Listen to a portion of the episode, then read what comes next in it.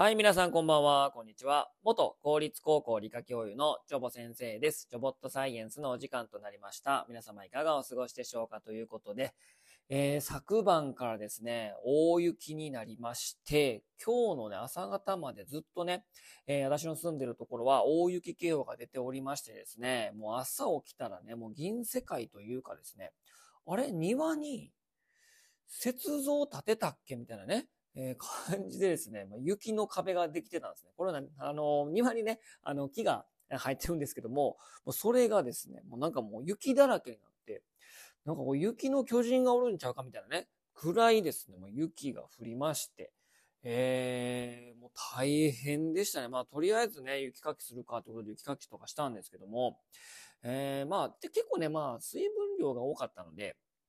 なびちゃびちゃびちゃの感じの雪だったので、これは乾い、乾いたやつでね、えー、圧雪とかされたらですね、なかなか車の、あの移動とかもね、まあ難しかったと思うんですけども、まあそう、まあそれにしてもね、もう本当にね、雪だらけでしたね。まあ昨日のね、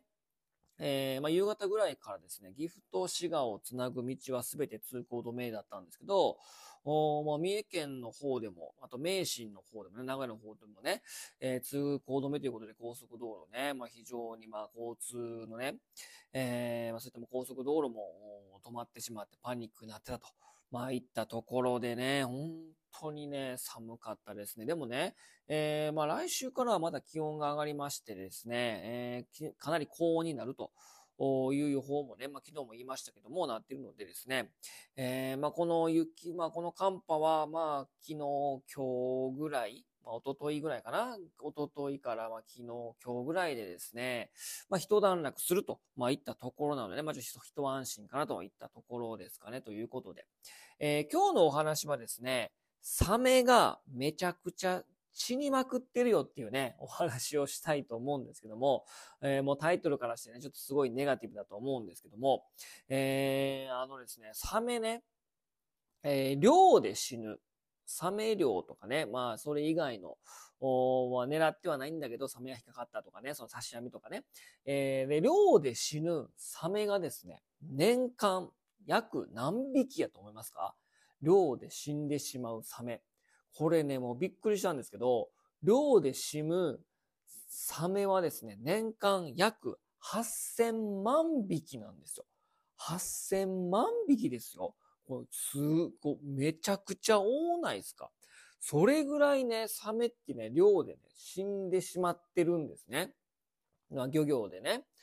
で、えっと、これはですね、ナショナルジオグラフィックっていうですね、まあ、科学論文雑誌、まあ、科学雑誌のね、えー、まあ、一記事をちょっと取り上げたいなと思うんですけども、おまあ、データがね、ちょっとまあ、ごねんぐらい前のデータなんですけど、にせんじゅうきゅうねん、漁業が原因で死んだサメは少なくともななせんきゅうひゃくまんびきに上ったと。で、そのうちですね、約にせんごひゃくまんびきが、まあ、絶滅が危惧されている種だったんですね。うん。えー、で、この漁業によって死ぬサメの数は、このじゅうねんかんほぼ横ばいでむしろ増えてきてさえいるということですね。えー、今後ですね、今にせんにじゅうよねんですから、もう去年にせんにじゅうさんねんとかね、もしかしたらね、きゅうせんまんびきぐらいになってるかも、いちおくひきぐらいね、まあ、漁、漁業によって、ね、原因でね、亡くなっているサメが、もしかしたらそれぐらいいるかもしれないっていうね、えー、感じなんですね。で、まあ、今、サメってね、だいたいね、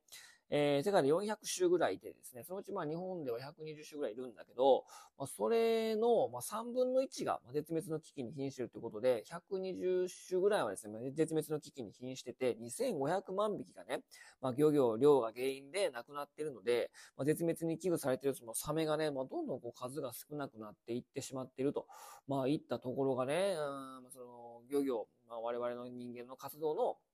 原因によって、えー、かなり数が減っているっていうことが、ね、一つの要因として挙げられるのかなと、まあ、いったところなんですね。でさらに、ね、ちょっとね、えー、私ちょっと知らなかったんですけども、おこのね、えっと、にせんにじゅうよねんいちがつじゅういちにち付で学術誌、サイエンスに掲載された論文によるとですね、ヒレだけを切り落とし、あとは生きたまま海に捨てるフィニングというね、えー、人間の行為で死ぬサメはですね、このじゅうねんぐらい前に比べ減っているっていうふうに、そういうね、論文に書いてあったんですけど、これめちゃめちゃ残酷じゃないですか。あの、フカヒレね、あのー、まあ、宮城県のね、まあ、気仙沼とかで有名ですけども、まあ、サメのね、ヒレを、えー、まあ、ふかけてスープとかにしてね、まあ、食べますよね。サ, サメのヒレね。で、他はいらんから、捨てちゃうらしいんですよ。もうめっちゃ残酷じゃないですか。もうヒレだけ食べるから、ヒレだけ切り落として、あとはね、海にプリーンって投げてね、捨てるっていうんですよ。で、これね、規制がかなり、えー、厳しくなってですね、フィニングを禁止している、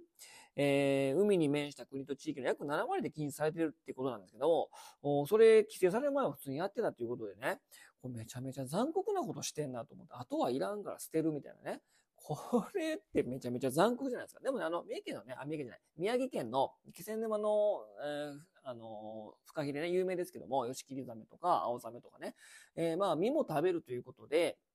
えー、まあ、そのフィニングはしてないということらしいですけども、これなかなかね、うーん、そんなこと、残酷なことしてたんやということでね。で、このね、まあ、フィニングという行為そのものが禁止されてきてですね。で、それでね、どんどんどんどんフィニングの数で死ぬ数はどんどん比べ減ってるんだけども、漁業で亡くなるサメの数は横ばいむしろ増えてるってことはですね、フィニングは禁止されてるんだけども、じゃあなんでトータルとしては増えてるのかってことなんですけど、フィニングを禁止することによって、サメってでいろいろ利用できるよねっていう話になった感じな、そういう流れになったらしいんですね。で、サメ製品の需要はですね、非常に伸び続けておってですね、まあ、サメの乱獲はもうずっと続いてるってことなんですね。まあ、はっせんまんびきも死んだらもうほぼ乱獲ですよね。で、この、このサメの製品なんですけども、まあそのまあお肉を食べたりとかですね、えー、あとはですね、えー、サメとフィッシュ&チップスとかセビチェ、魚介類のマリネの肉とかですね、まあ、非常にいろんな肉として使われているということで、ということと、あとね、サメってね、むき袋ないので、肝油って呼ばれるね、えー、非常にたくさんの油をね、こう蓄えてですね、それで浮力調整をしてるんですね。で、軟骨とかですね、肝油というものはですね、医薬品や化粧品の原料としてよく使われているということでですね、まあ、多くの化粧品に使われるスクワレンっていうのがですね、まあ、サメ由来のものが多いらしいんですね。まあ、植物由来で使って作ってるものも、まあ、非常に多いらしいですけども、そういった化粧品とかのいうのも利用されているので、サメというものはですね、まあ、フカヒレもそうですけど、お肉も利用できるし、医薬品ね、肝油とかね、軟骨もね、まあ、医薬品とか化粧品にも使われると原料として非常に、まあ、有用な、まあ、漁業のね、まあ、魚種の一つとして挙げられるので、まあ、乱獲は止まらないと、まあ、いうことでね。なので、サメをこうね、保護しようっていう動きが出てるんですけども、まあ、フィニングを禁止するだけでは、ヒレ切ってですね、捨てるっていう行為そのものを禁止するだけでは十分ではないから、より幅広いね、まあ、国際的な規制とかいうものが、えー、大切なんじゃないかっていうふうに言われてるんですね。で、あとはですね、あのー、マリンスポーツね、えー、スキューバダイビングとかで潜った時にサメがね、いるとね、非常に見栄えがいいっていうことでね、えー、サメを保護する。まあ、それ、それもね、まあ、商業利用で、目的でね、サメを保護するっていうのはちょっとおかしな話なんですけど、非常にね、数が減ってきていると、あと刺し網とかね、さっきも言いましたけど、まあ、無差別にいろんな魚を取っちゃうと。で、その中で、えー、目的の魚種じゃないやつが出て引っかかってね、サメが引っかかって、うわ、サメやってことで、またそれでね、えー、非常にダメージが行われま、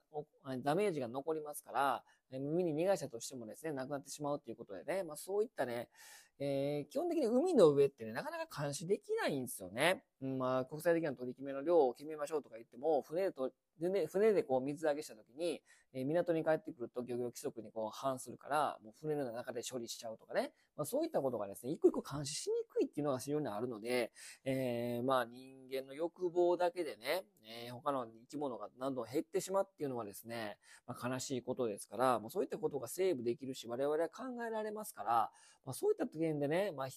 たかがサメかもしんないし、サメなんて別に生きてる上でね、別に必要ないわとかね、そんな自分の密接な、